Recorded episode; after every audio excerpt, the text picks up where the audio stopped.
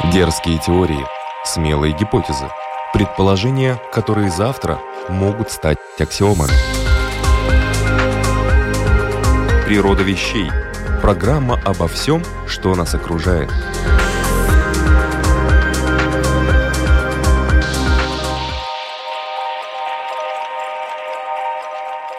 У микрофона Людмила Вавинска. Приветствую вас, дорогие радиослушатели, интересующиеся природой вещей. Сегодня мы с вами поговорим, как ни странно, о мамонтах.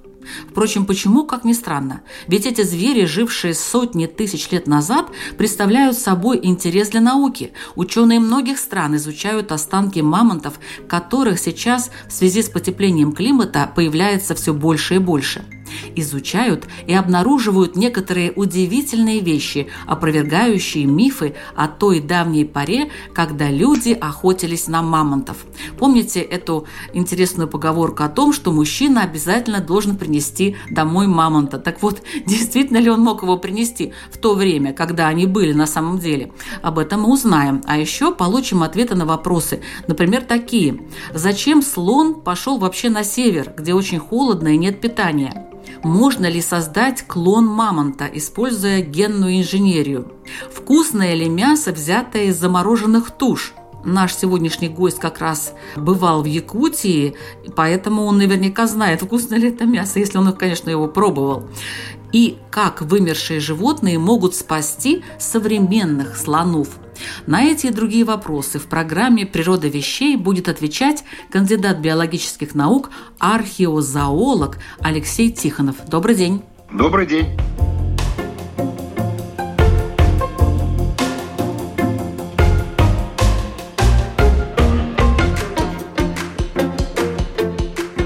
Нам вот кажется, что мы знаем о мамонте многое, может не все, но многое. Например, как он выглядел, чем питался, как выживал. Но на самом деле эти понятия ведь у нас очень поверхностные. А что ученые узнали о происхождении мамонта, о распространении этого вида до исторической фауны, о строении его организма? Безусловно, всем понятно, что мамонт – это слон, Соответственно, он принадлежит к отряду хоботных. Мамонты и близкие их родственники появились сравнительно недавно, несколько миллионов лет назад.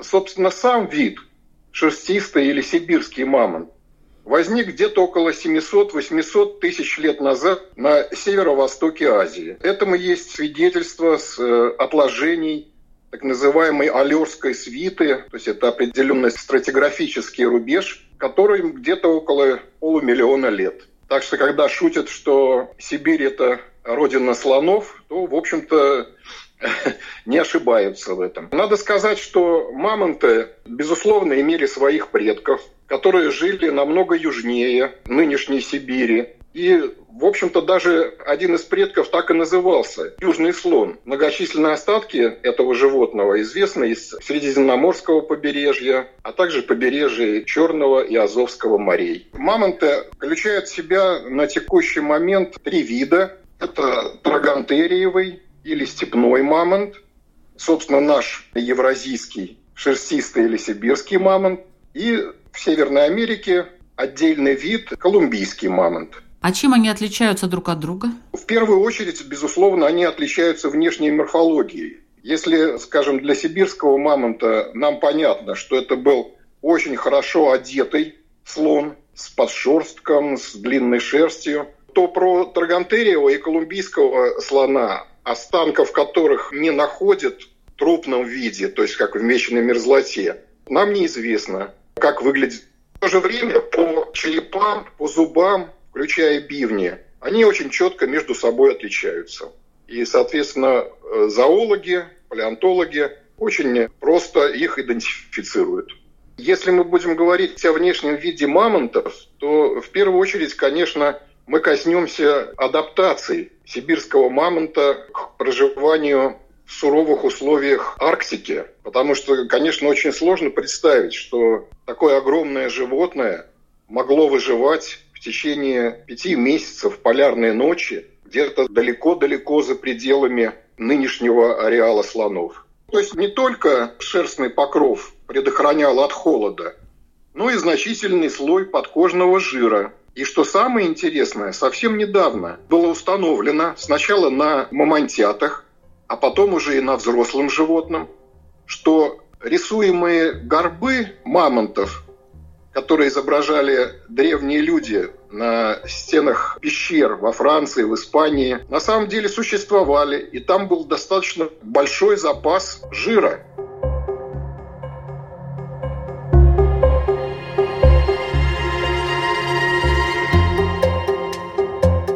Самое интересное, что по своему химическому составу, как установили наши коллеги из университета Алмерии в Испании, он ближе к жиру, который скапливается в горбах верблюдов. То есть это был жир, который использовался животным, мамонтом в условиях суровой малоснежной зимы, когда открытые источники воды практически отсутствовали. То есть животное нуждалось как э, верблюд в пустыне, так и в арктической тундре мамонт нуждался в воде. И это как раз вот компенсировал этот огромный горб, который начинался практически сразу за шеей. Надо сказать, что не только это способствовало существованию мамонта в столь неблагоприятных, казалось бы, условиях, но и то, что ландшафт того времени – это не была тундра современная, заболоченная, сильно задернованная мхом, а это была так называемая тундра-степь, то есть в чем-то повторяющая ландшафты саван, прерий, э, степей. Это говорит о том, что был очень большой запас растительных кормов, на которых держались не только многотысячные стада мамонтов, но и шерстистые носороги, первобытные бизоны, лошади, овцы-быки, северные олени. Почему вымерли мамонты? Почему на таком огромном ареале жили они от Западной Европы до средней части Северной Америки. И вдруг практически, казалось бы, одномоментно они неожиданно исчезли. На самом деле это не так. Процесс этот был очень длительный. Вот этот огромный ареал, он постепенно разделялся на изолированные участки, то, что в науке называются рефугиумы – и уже вот на этих изолированных участках, конечно, популяции мамонтов могли быть подвержены какому-либо негативному воздействию, что могло привести к их вымиранию. Но в настоящее время существует три гипотезы, касающиеся вымирания мамонтов и так называемой мамонтовой фауны, то есть фауны животных, которая вот сложилась на этих обширных территориях Европы, Азии и Северной Америки, в ландшафте так называемой тундра-степи. Первая теория, и которая признается большинством ученых, конечно, это теория климатическая. Эта теория говорит о том, что где-то 12-14 тысяч лет назад началось очень сильное потепление и даже, сказать точнее, увлажнение климата Северной Евразии и Северной Америки. Повысился уровень океана – и тундростепь постепенно-постепенно стала превращаться в тундру, заболачиваться. И, соответственно, кормовая база очень уменьшилась, что привело к вымиранию в первую очередь крупных животных, таких как мамонт, как шерстистый носорог. Вторая теория – это теория истребления людьми. Она признается некоторыми учеными, но, вероятно, имел место именно для таких вот небольших изолированных популяций когда достаточно было убить нескольких животных, и вся популяция постепенно приходила к своему исчезновению. И третья теория высказана была она сравнительно недавно, это несколько десятилетий назад, и крайне актуальна для нынешнего нашего времени. Это пандемийная теория, что появлялись некие новые вирусы или бактерии, та же самая сибирская язва – которая в результате приводила данные виды к вымиранию. Ну, это, в общем, конечно, опять же, оспариваемая вещь, но могла иметь место именно для небольших изолированных популяций этих гигантов. Поэтому говорить о вымирании с какой-то единственной причиной вряд ли уместно. Скорее всего, это был очень длительный процесс, и все эти три причины могли приводить к тому, что какие-то отдельные оставшиеся популяции мамонтов погибали. Природа вещей от малых до самых больших, от известных до самых загадочных, от простых до самых сложных. В подкасте и на Латвийском радио 4. На настоящий момент нам известно, что мамонты не только выжили на островах, таких островах, как остров Врангеля, острова Прибылова в Беринговом море. Ну и вот последние работы, последняя наша совместная работа с датскими коллегами показала, что мамонты и на материке жили достаточно долго. То есть сейчас есть датировки с полуострова Таймыр, это север Центральной Сибири, которые говорят о том, что мамонты практически дожили там до исторического времени. А скорее всего они и дожили до исторического времени во многих местах, потому что те датировки радиоуглеродным методом, которые мы делаем, они, в общем, это капля в море. И взяты зачастую наугад, поэтому даже то, что вот удалось в свое время продатировать мамонтов с острова Врангеля, которые всего лишь три с половиной тысячи лет назад там бродили, это большая удача. И все-таки почему мамонты решили жить на севере? И всегда ли они жили на севере? На самом деле, я понимаю, что туши или скелеты мамонтов находят не только в северной части нашей Земли, но и где-то более в южных местах. Да, совершенно верно. Но не настолько южных. Скажем, южная граница распространения вот сибирского или шерстистого мамонта, она шла где-то примерно по широте Северного Кавказа, Казахстана, Монголии. Южнее мамонты не обитали. Вот именно этого вида. Но это и понятно, потому что вид этот был довольно специализирован, приспособлен к обитанию именно в холодных условиях. И именно то, что я о чем уже говорил, тундростепь, то есть ландшафт тундростепи, позволял прокормить большое количество этих животных. И, естественно, они сами способствовали как бы поддержанию этого ландшафта. Например, сейчас уберите из саванны слонов, носорогов, жирафов, и она моментально зарастет кустарником, деревьями. А именно слоны, именно гиганты, они создают сами, формируют ту среду, то место обитания, в котором они и выживают, потому что они уничтожают э, кустарниковую растительность и деревья, они удобряют почву, и, соответственно, идет воспроизводство вот этой тундростепной растительности, что позволяет им хорошо кормиться и переживать в том числе и малоснежные полярные ночи. А вот, кстати, о весе и росте этих животных. Какой он был на самом деле и чем отличались разные виды? Три вида известно мамонтов. Самый большой это вот был степной или трогантериевый мамонт. Он достигал высоты в холке почти 4 метров. То время как, скажем, вот сибирский степной мамонт, обычно ну, максимальный рост в холке где-то был примерно 3,5 метра, не больше. Драгонтериевый слон, степной мамонт, был намного крупнее. И весил он почти 7-8 тонн, в то время как обычный наш сибирский мамонт весил 3-4 тонны. Размеры очень сильно отличались в зависимости от э, зоны обитания. Так мамонты Западной Европы, например, были, как ни странно, заметно крупнее сибирских – по всей видимости, все же была более благоприятная для них среда обитания. Достаточно крупным был колумбийский мамонт. Это мамонт, который жил в Северной Америке и на части своего ареала, своего распространения сосуществовал с нашим шерстистым мамонтом. У него были заметно более толстые, тяжелые бивни, притом не очень длинные, если у сибирского мамонта бивень может быть длиной по большой кривизне где-то 4 метра, то у колумбийского он был не более 3 метров. Но зато по весу он где-то был в полтора раза тяжелее. То есть если у мамонта максимальный вес бивни где-то 105-110 килограмм, то у колумбийского мамонта он мог доходить до 150 килограмм при меньшей длине. Так что различия были, безусловно. И, конечно, различия в размерах также было связано и с э, периодом жизни.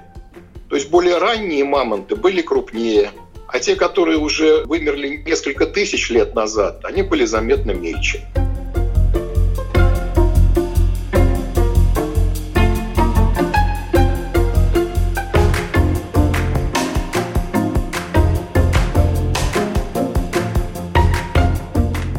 Были и другие особенности у мамонтов. Например, я узнала такой интересный факт, что уши у них были не как у слонов. Уши у них были сравнительно маленькие. А почему?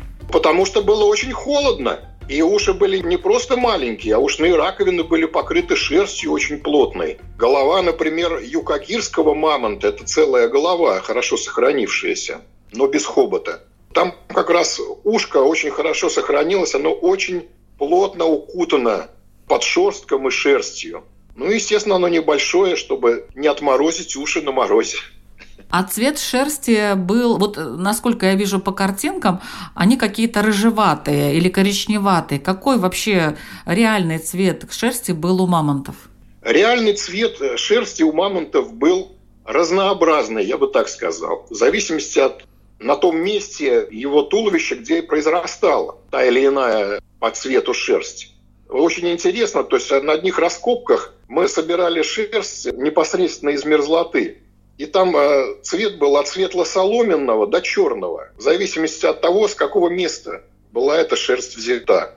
Случайно забыли ведро с этой шерстью, когда уезжали с места раскопок. А вернувшись на следующий год, обнаружили, что вся шерсть в этом ведре одного цвета, рыжебурая. Если вы посмотрите практически на все остатки животных из мерзлоты, которые представлены э, в наших музеях, вы увидите, что у всех одинакового цвета шерсть. Так вот, ученые выяснили, что это просто идет распад кутикулы, то есть покрывающей части волоса. И, соответственно, пигмент, который присутствовал, он исчезает. Соответственно, все волосы приобретают одинаковый цвет, вне зависимости, что это туша пещерного льва, носорога, лошади, бизона или мамонта. А пещерных львов вы тоже находили?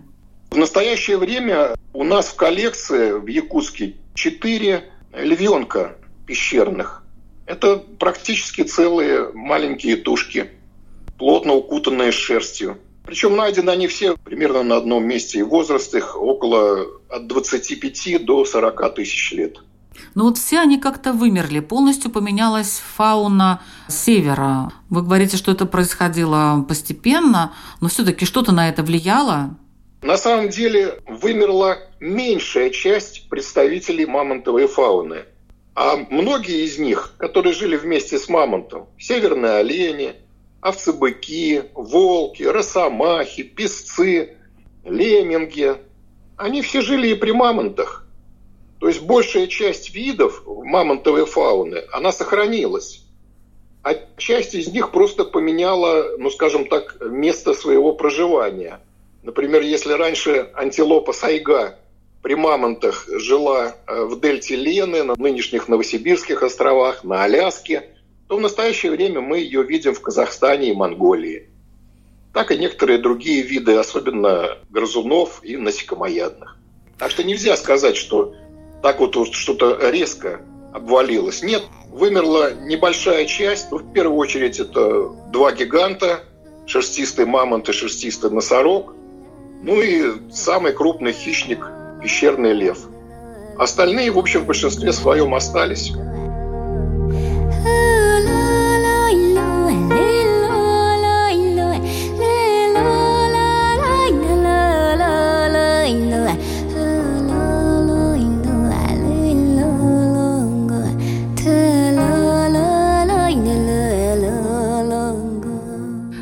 Слушаете программу «Природа вещей». Сегодня мы с археозоологом Алексеем Тихоновым говорим о мамонтах. И теперь узнаем, действительно ли охотились люди на мамонтах, как это иногда видно в некоторых пещерах, на картинках, на рисунках.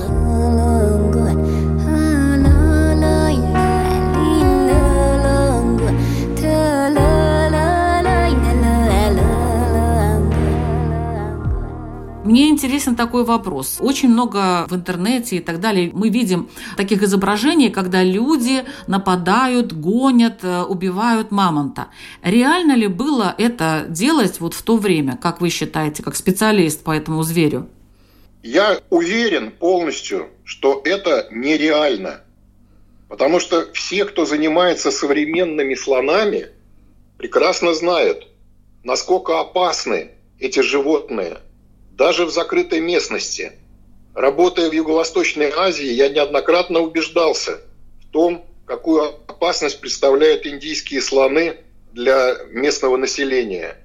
Потому что это очень агрессивный зверь, очень долгоживущий, с хорошей памятью, умный. Поэтому представить, что его можно как-то уничтожить в абсолютно открытой местности, где человеку даже и спрятаться-то негде от этого гиганта, то это очень маловероятно.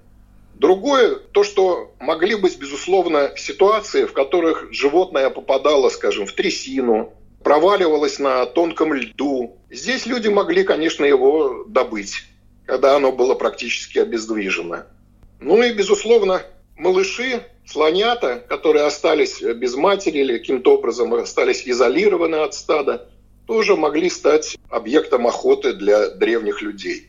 Но чтобы целенаправленно охотиться на такого опасного зверя, когда рядом бегают тысячные стада северных оленей, сайги, лошадей, зачем рисковать, когда есть более доступная добыча рядом? Например, на палеолитической стоянке, это стоянка древнего каменного века, в низовьях Индигирки, было обнаружено целое кладбище мамонтов, то есть такое скопление костей мамонтов.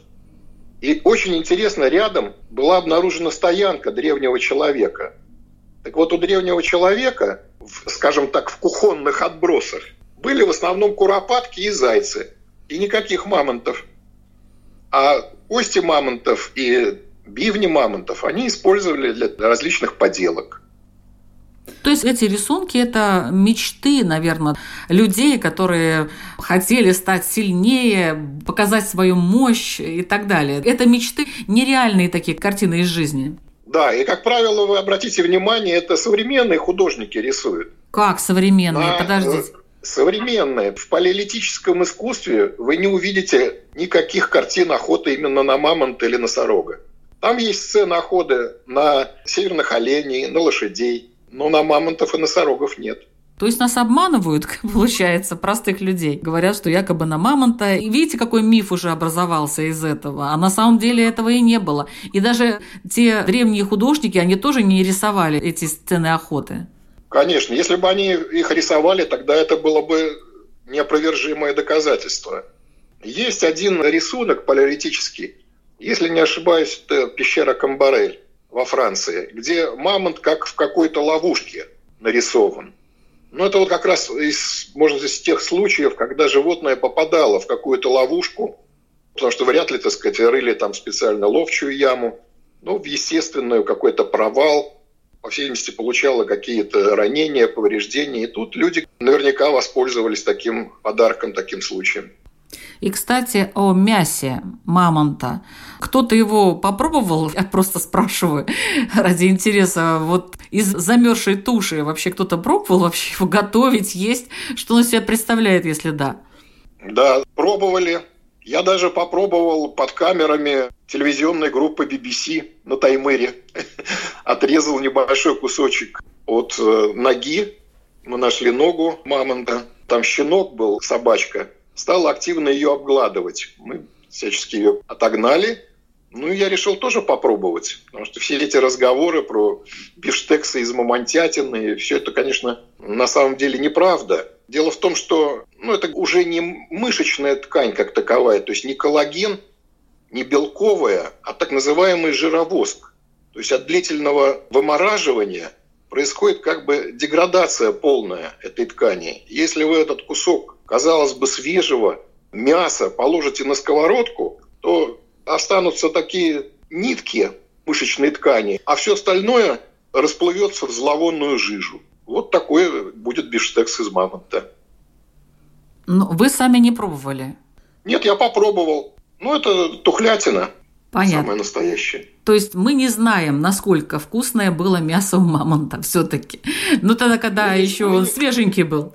Да, но мы знаем, что и в Африке, и в Азии мясо антилоп, конечно, намного для местных предпочтительнее, чем мясо слонов. Зачастую даже после того, как добывают африканцы слона, большая часть не идет в пищу, потому что оно достаточно жесткое, трудно его приготовить нормально. То есть это не деликатес, скажем так. Природа вещей. От малых до самых больших, от известных до самых загадочных, от простых до самых сложных. В подкасте и на Латвийском радио 4.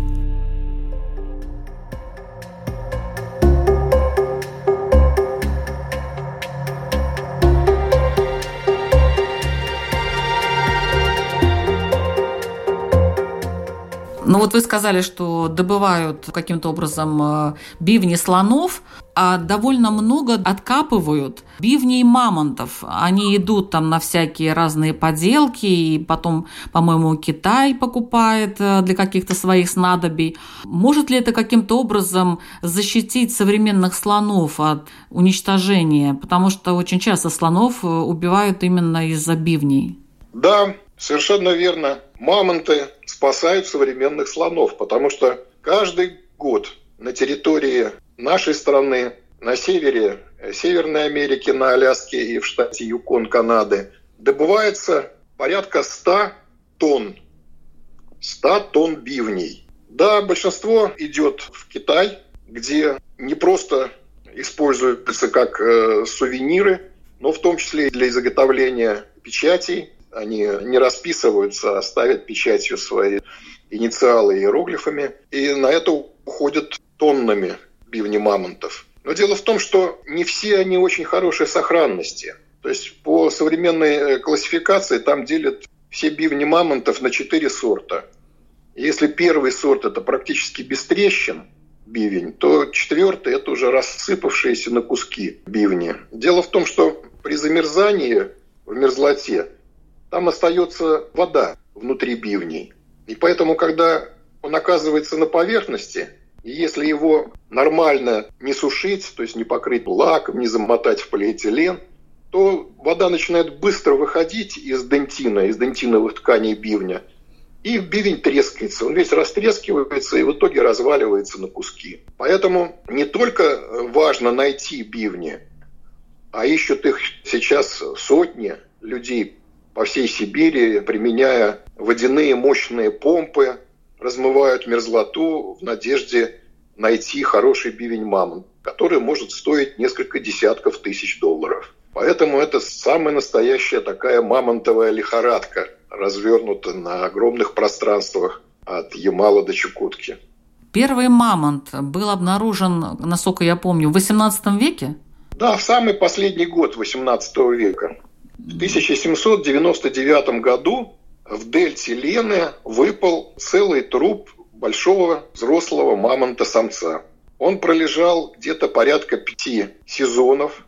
Местные охотники отрезали от него куски мяса и пускали на корм своим собакам. И только через шесть лет удалось этого мамонта по частям вывести ботанику Адамсу, который был в это время в Иркутске потом проехал до Якутска. И вот в Якутск как раз привезли этого мамонта в 1806 году, а в 1807 году он уже был смонтирован в зоологическом музее Императорской академии наук в Санкт-Петербурге и до сих пор там и пребывает. А какие еще уникальные находки в вечной мерзлоте делались учеными? Надо сказать, что сейчас практически все представители мамонтовой фауны найдены в виде целых трупов. Это уникальная вещь для палеонтологии, когда вы находите животное, которое жило 40 тысяч лет назад и при этом полностью сохранилось. Это очень интересные находки, конечно, связаны в первую очередь с территорией нынешней республики Саха-Якутия, потому что именно в долинах крупных рек, таких как Лена, Колыма, Индигирка, Яна, и находят, как правило, вот целые туши животных. Зачастую они очень большие. Ну, представить целую тушу взрослого бизона, который был найден на побережье пролива Лаптевых на севере. Абсолютно полностью сохранившаяся туша взрослого самца бизона. Огромная. Или точно так же практически полные туши ну, не целых мамонтов, ну, мамонта-подростка, например, это западный Таймыр 2014 год мы раскапывали. Это мамонтята, такие как мамонтенок Дима, мамонтенок Люба. Это абсолютно полные, даже вплоть до мельчайших деталей. Это полные сохранившиеся тушки мамонтят. Сейчас их вообще уже пять мамонтят, практически полные тушки найдены на текущий момент.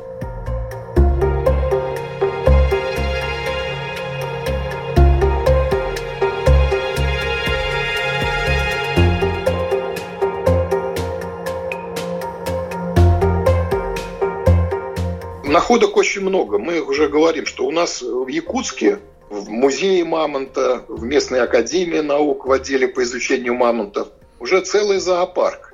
Причем мы говорим не только о таких гигантах, как шерстистые носороги и шерстистый мамонт, но это и лемминги, и пищухи, родственники зайчиков, сами зайцы, ну и птицы, например, последняя находка была очень интересный степной вид жаворонка, рогатый жаворонок был найден тоже где-то около 30 тысяч лет было этой птичке, и она еще раз показала, что именно степная была растительность вот в среднем течении Индигирки в данном случае. Была очень интересная находка, которую удалось извлечь, что называется, по холоду. Это был уже, правда, май, но так как это был остров Малый Ляховский, то при температуре минус 8, минус 10 примерно была извлечена задняя часть туши пожилой самки мамонта. Также отдельные кости были извлечены, и включая хобот. То есть достаточно полно сохранившаяся была туша. И когда ее вырубали, а приходилось из-за того, что мерзлота, вырубали из э, вечной мерзлоты, то нечаянно задели где-то в районе левого бедра. И увидели, что потекла какая-то темная жидкость. Эту жидкость взяли в пробирку, сказали, что да, вот это, наверное, кровь. Ну, потом уже патологоанатомы все это рассмотрели, сказали, что это вот трупная жидкость. Да, ну, безусловно, как любая трупная жидкость, там есть и элементы крови, эритроциты. Поэтому сказать, что это вот действительно кровь мамонта, нельзя, конечно. Ну вот очень интересная была находка, это мамонтенок Юка, такое название, потому что он был найден недалеко от поселка Юкагир. У него очень хорошо сохранился головной мозг поразительно совершенно какой сохранности. То есть, когда вскрыли черепную коробку, все были просто ошеломлены. Как будто вот павшее недавно вот животное какое-нибудь зоопарковское. То есть вот это была, конечно, безусловная сенсация, необычность сохранности, потому что мы все прекрасно представляем, что головной мозг, он на 95% состоит из воды. Поэтому почему сохранился он в данном случае, это действительно загадка что в большинстве других находок, которых мы изучали, этого нет. Там остаются только пленки, оболочки, твердая оболочка и мягкая оболочка мозга. А здесь вот была такая интереснейшая находка. Очень интересная была находка головы юкагирского мамонта, который я упомянул тоже. Там мы увидели, что у мамонтов тоже была височная железа, потому что иногда мы видим слонов, и африканских, и индийских, и видно, как за глазом у них что-то течет между глазом и ухом. Это вот выход височной железы у самцов во время гона. Как раз идет выделение секрета из этой железы. Но самое интересное, что это послужило доказательством того, что действительно рисунки в пещерах Франции и Испании сделаны доисторическими людьми, а не как некоторые утверждали и утверждают, что это, мол, нарисовали люди уже современные. Потому что на одном из этих рисунков мы видим как раз мамонта, у которого течет вот секрет этой железы. Это из пещеры Руфиньяк во Франции. Так что вот такие, казалось бы, небольшие штрихи, но каждый раз, каждая новая находка, она позволяет по-новому взглянуть на это животное. Ну и горб, который я уже говорил о нем, впервые был описан нами на Мамонтенке, который был найден недалеко от Уснеры на этой тушке мы впервые увидели мощные жировые отложения за шеей. И окончательно подтвержден находкой вот полувзрослого 14-летнего мамонта-самца, мы его Женя назвали, которого мы раскопали на Таймыре. Там уже вот горб предстал при всей своей красе. То есть мы опять же увидели, что на политических рисунках, где нарисованы горбатые мамонты, художники ничего не придумывали, так оно и было.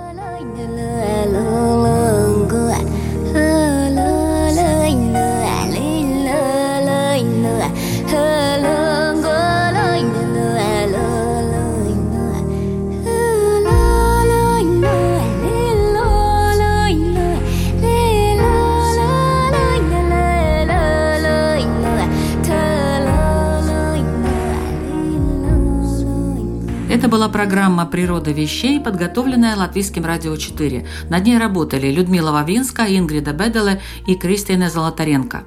О том, откуда появились, как жили и почему вымерли мамонты, об удивительных открытиях в вечной мерзлоте, сегодня мы говорили с кандидатом биологических наук, археозоологом Алексеем Тихоновым.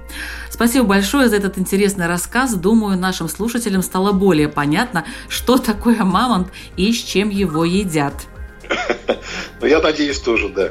Другие выпуски программы «Природа вещей» вы можете найти на страничке Латвийского радио 4 lr4.lv и в подкастах. Например, о геральдике, о чем рассказывают гербы, о геномной селекции, полях прошлого и будущего, цивилизации майя, теории сожаления, об этом говорит социолог, о вирусах, об искусственном интеллекте и коварных словах в лингвистике и еще о многом-многом другом. Открывайте природу вещей вместе с нами, Латвийским радио 4. Это интересно, полезно и очень увлекательно. Присоединяйтесь.